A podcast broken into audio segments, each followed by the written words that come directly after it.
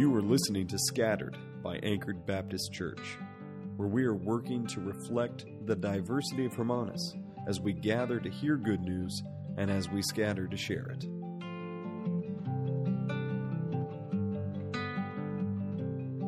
Now, this text this morning sounds like it's about divorce, and it is. In fact, we get some details about divorce here. Um, and yet, this passage this morning is about something much deeper than divorce. If you remember, when we previously went through Mark's gospel, we picked out three large themes a king, his kingdom, and the constant call to discipleship, or the call to follow that king into his kingdom. That king being Jesus. Like the writer of Hebrews told us to do, and let everyone know who we were talking about. And here's our big idea for this week Your unfaithfulness does not void or cancel out the faithfulness of Jesus. Receive him and his good gifts. Your unfaithfulness does not cancel out the faithfulness of Jesus. Receive him and his good gifts. So let's just start off here at the beginning of this text in verse 2. And the Pharisees came up and, in order to test him, asked, Is it lawful for a man to divorce his wife? Now, there's a couple of things happening here. The first of which is the one thing that the Pharisees are always doing. They're taking the thing that they are the experts in, that they know the best, and they're essentially saying to Jesus, They call you teacher. How much do you know? What can we challenge you in? What can we trap you in? And when we get to this point in Mark's gospel, it is a trap, okay? It's a trap! Turn around. But Jesus is going to go headlong into that trap and use their words against them, as he usually does. But why in the world would they ask him about divorce? Why here and why now? Well, there's been something else that's recently happened in the gospel stories where John the Baptist has actually had his head removed from his body uh, because of the issue of divorce and the condemnation that he made concerning it. So, what better time? We're looking for a way to get rid of Jesus. We're looking for a way to condemn him and put him to death. It's already worked once. Let's try the divorce thing. And so they ask him the question. He answered them, What did Moses command you? You're the experts in the law. Clearly, you already know the answer. And so they walk into it. They said, Well, Moses allowed a man to write a certificate of divorce and to send her away. And Jesus said to them, Because of your hardness of heart, he wrote you this commandment. All right. Hardness of heart. Whenever we hear a hardness of heart, what are a couple of things that we should think of? Well, the low hanging fruit there is Pharaoh, right? We think about the Exodus story. And in the Exodus story, I forget how many times it is, it's something like 16 times, uh, that Pharaoh's heart is hardened. And sometimes it says that Pharaoh hardens his own heart, and sometimes it says that, that God is hardening his heart in some way. Here's what's happening in that text with Pharaoh. Each and every time that Pharaoh's heart is hardened, it's because the word of God has been preached to him. What was the word that was spoken to Pharaoh? Let my people go. Let my people go free. And he ignored that word. And in fact, when the threat came after that, uh, he refused to acknowledge that that threat was real. What do we call that? We call that unbelief. Because Pharaoh, in his story, could think of nothing more powerful than himself. And so, whenever God's word was spoken to him, his heart became hard. Another thing that we can think about, though, is both the prophet Jeremiah and the prophet Ezekiel talking about the status of our hearts before God the Holy Spirit turns them into flesh and blood and saves us through the good news preached to us about Jesus. Our hearts are called hearts of stone prior to that. And that's exactly where these Pharisees are at right now. They're so concerned with the law. They're so concerned with their own righteousness through that law that they have forgotten something.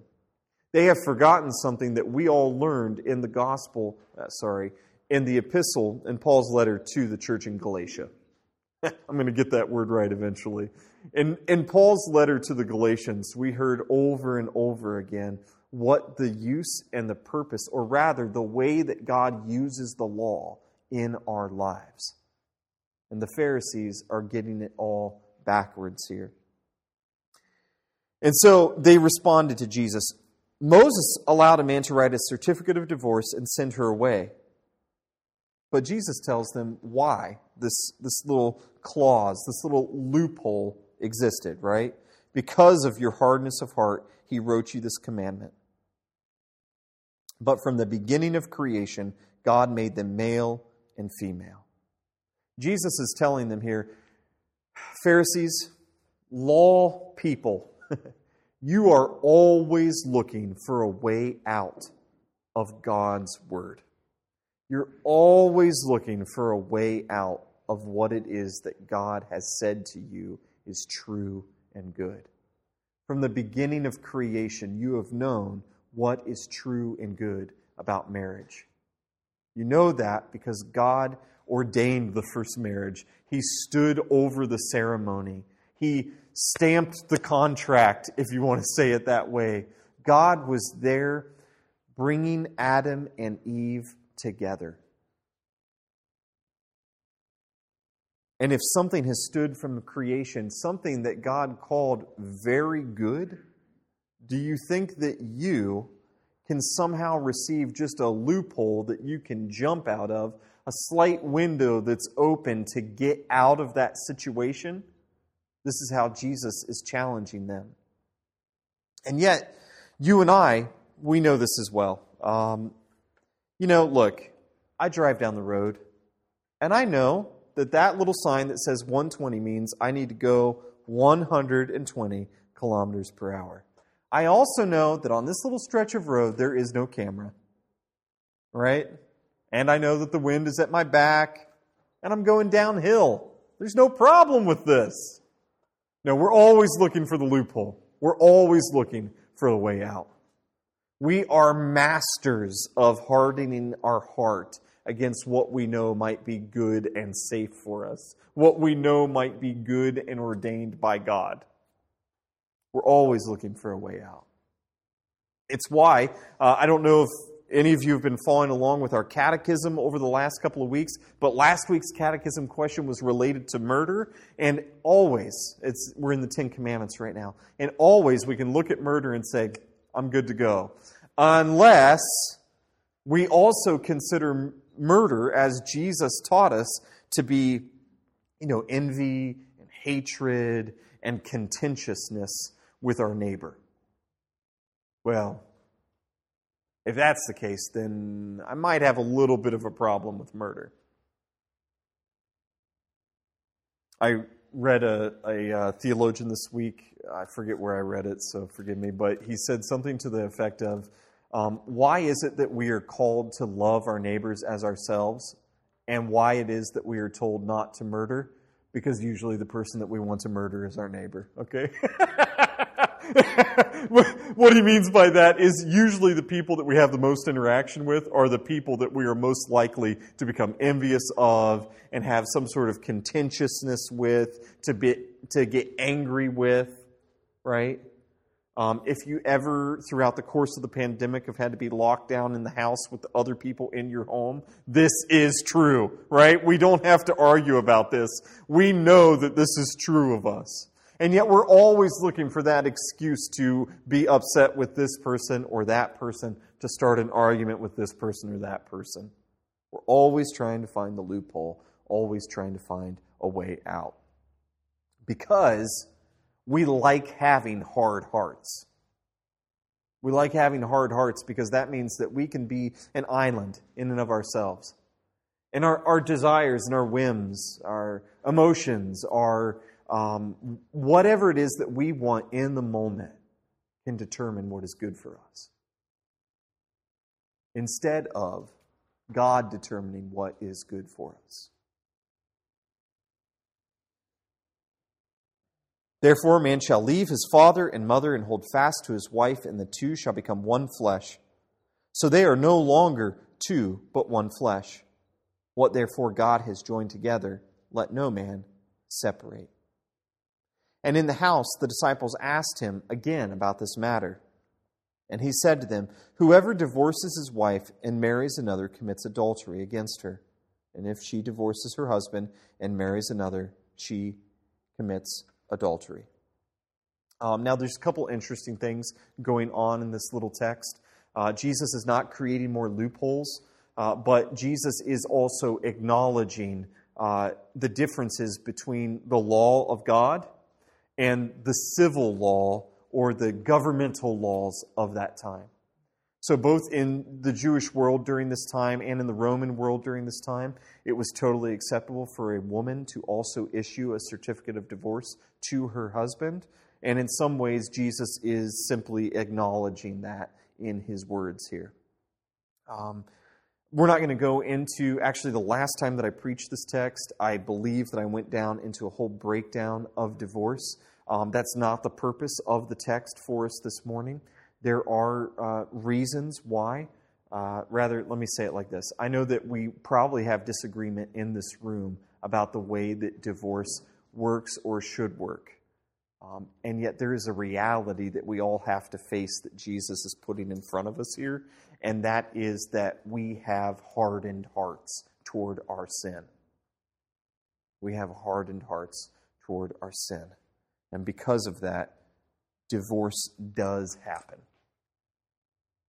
And because divorce happens, uh, there is pain and there is sorrow, and yet sometimes it may even be necessary, though it might not, we might not want to call it good. You hear what I'm saying? Not like God called the blessing of Adam and Eve's marriage good or your marriage.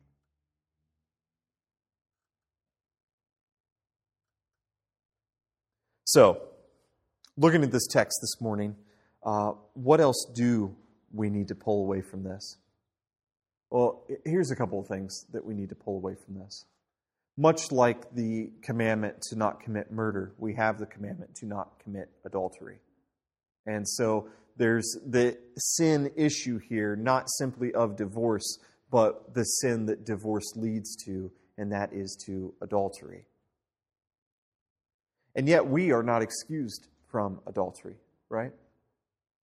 Because Jesus not only expands that one commandment into a depth of understanding, uh, but we know that at times we are unfaithful, whether that be in thought or word or deed. Maybe it's the form of laziness which taken to its fullest extent we would call abandonment in a marriage. Or maybe it is um, more uh, emotional in nature, which at one point we would literally then call sexual adultery, right? Taken to its full extent. We all know that this is something that we are guilty of. But it's not just on a personal level that this is something that we're guilty of. Um, it's also on a corporate or a whole body level that this is something that we are guilty of. And where do we see this pictured well in the text of Scripture? I'll let someone shout it out because I'm probably going to pronounce it wrong. Where do we see in the text of Scripture adultery pictured to the whole community as opposed to just an individual? Any ideas?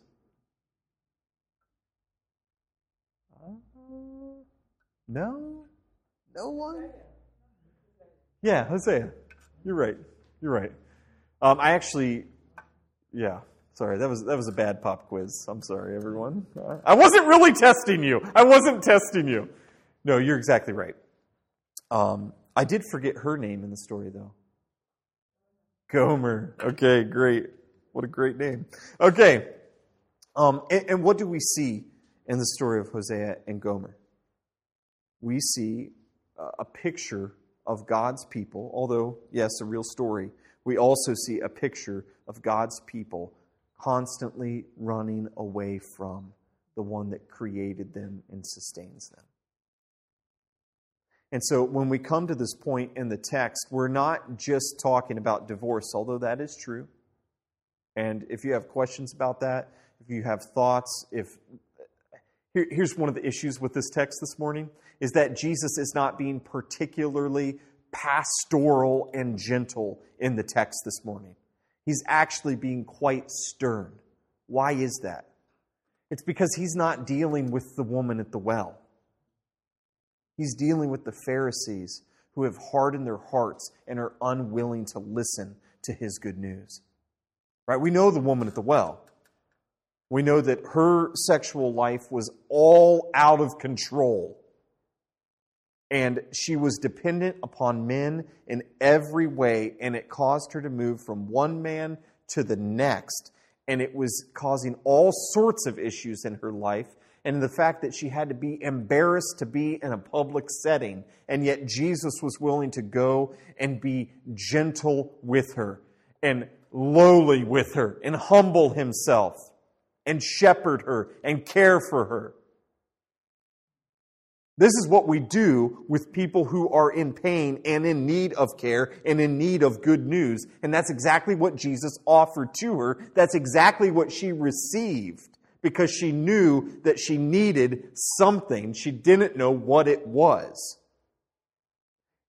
Not only that, but she was willing to go and share that with others because she was able to receive it as good news, right? But the Pharisees are not in that situation. They're not, their marriages aren't all on the, on the verge of collapsing. They're not in any real need of help right now. They're trying to find a way to condemn the good news, as it were. They're trying to find a way to condemn the person and work of Jesus and to put him aside so that people will not hear and believe.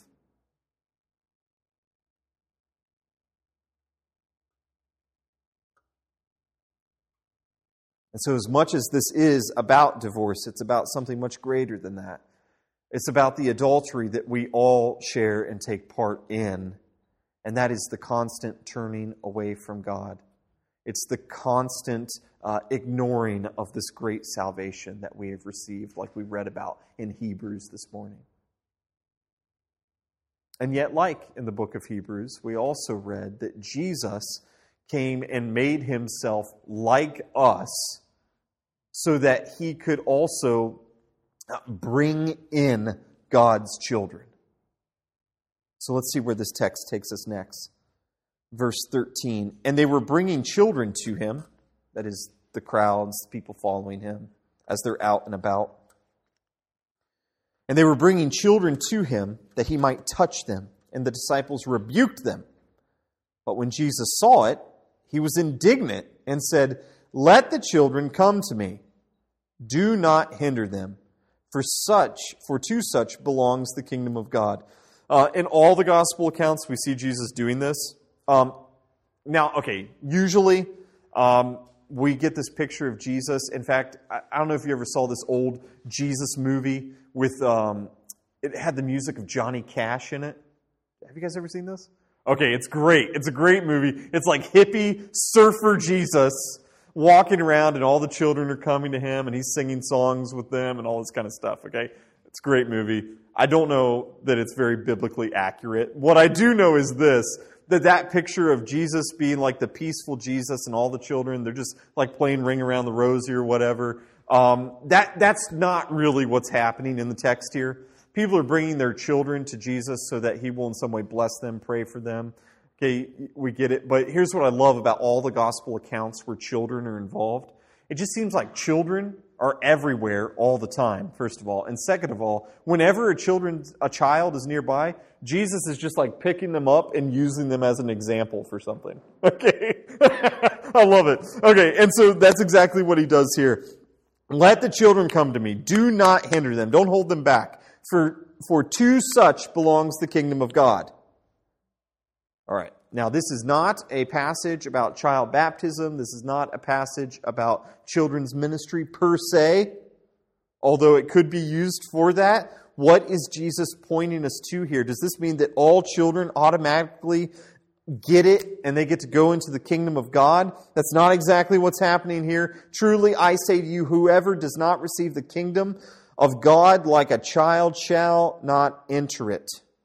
And he took them in his arms and blessed them, laying his hands on them. So, what is Jesus talking about?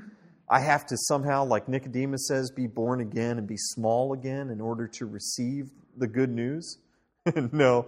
Um, Jesus is saying here, you know who doesn't have a hard heart? It's a child. You know what's really sad to see is a child with a hard heart. Because the wickedness of this world has already touched them in so many ways that they know no other way to respond to love or affection or care or gifts with anything but scorn or distrust. Our world does that to you and to me, and it does that to children too. There's very few things as sad to see as that. But who doesn't typically have a hard heart? A child. Jesus isn't saying that you've got to act like a child. You don't have to be immature like me. It's not that. What he's saying is a person who is able to receive things like a child receives things with open hands and a grateful heart, it's that person to whom the kingdom of heaven belongs. What about the person who's coming and you're handing them a gift and they come with fists up every time, like the Pharisees? that person can't receive the kingdom of God. Why? Because their hearts are hardened and they're so bent on the law and fulfilling the law with their own righteousness that they forgot that the law wasn't given for righteousness. The law was given because of unrighteousness. The law wasn't given for holiness, the law was given because you were unholy. And yet here they are leaning on it, just trying to find some way to milk out of that law a way that they can become more holy and more justified in their actions. And Jesus is saying, the law will not justify you. The law will not make you right. Do you know who makes things right and good? God does that. Here's an example in the garden when he officiated the first wedding, and it was very good. God makes things good and right. You break things. If we break things, if we're constantly trying to find the loophole, if we're constantly hardening our hearts, how in the world are we going to get out of this cycle of death and despair by receiving good news like a child, by receiving a gift like a child receives a gift. Your unfaithfulness does not cancel out the faithfulness of Jesus. In the example of marriage here, does divorce somehow put you outside of Jesus' love and care and concern?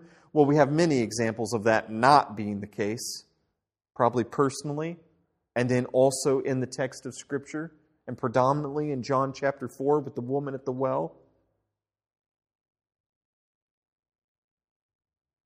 But our unfaithfulness in all of the areas of life, when we are refusing to acknowledge the gift that we have already received and, and, and enjoy the salvation that's been given to us, our unfaithfulness in that does not cancel out or void Jesus' faithfulness.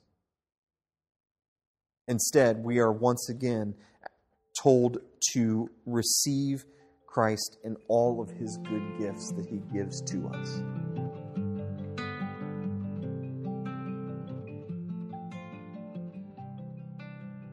Until next time, know that the grace of our Lord Jesus Christ and the love of God the Father and the fellowship of the Holy Spirit is with you all.